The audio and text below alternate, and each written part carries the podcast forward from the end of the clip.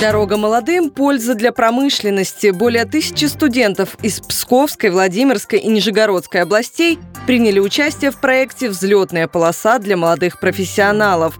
Его цель – помочь студентам высших и средних профессиональных учебных заведений технических направлений в получении практического опыта, дополнительных знаний и навыков, необходимых для трудоустройства. Год назад амбициозный проект получил поддержку Фонда президентских грантов и запустил пилот сразу в трех субъектах на базе опорных университетов и региональных промышленных площадок. Инициатором выступил Институт экономики знаний в тесном сотрудничестве с Ассоциацией кластеров, технопарков и особых экономических зон России.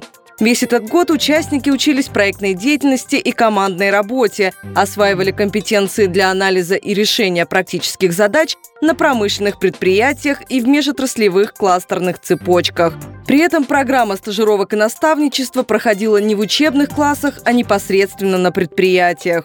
Привлечь молодые высококвалифицированные кадры из высших и среднеспециальных учебных заведений в промышленные кластеры регионов – задача не самая простая, но выполнимая, подчеркивает директор Департамента региональной промышленной политики и проектного управления Минпромторга Виталий Хаценко. Сам промышленный кластер не может состояться, если у него не будет промышленных предприятий, не менее 10, финансового партнера, и крайне важно это образовательные организации, поэтому здесь связка бизнеса и научно-образовательных учреждений крайне важна. Есть очень хорошие интересные примеры, когда участники промышленных кластеров инвестируют свои деньги для того, чтобы создавать лаборатории профильном для кластера ВУЗе или СУЗе.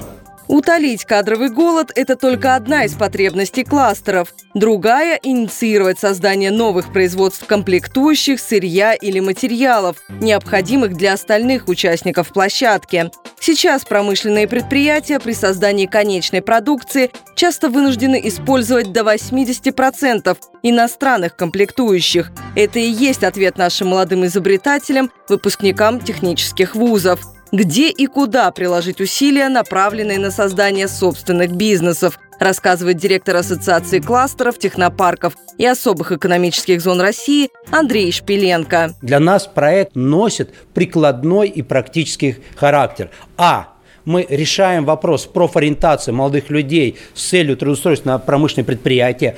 Б. Мы действительно помогаем промышленным предприятиям путем вхождения в производственную цепочек новых, перспективных, молодых, интересных компаний. Несмотря на окончание взлетной полосы для молодых профессионалов, полет проекта только начинается. О необходимости реализовать проект на своих территориях заявили представители Воронежской области, Ставропольского края и еще ряда регионов. Татьяна Голованова, Радио «Спутник».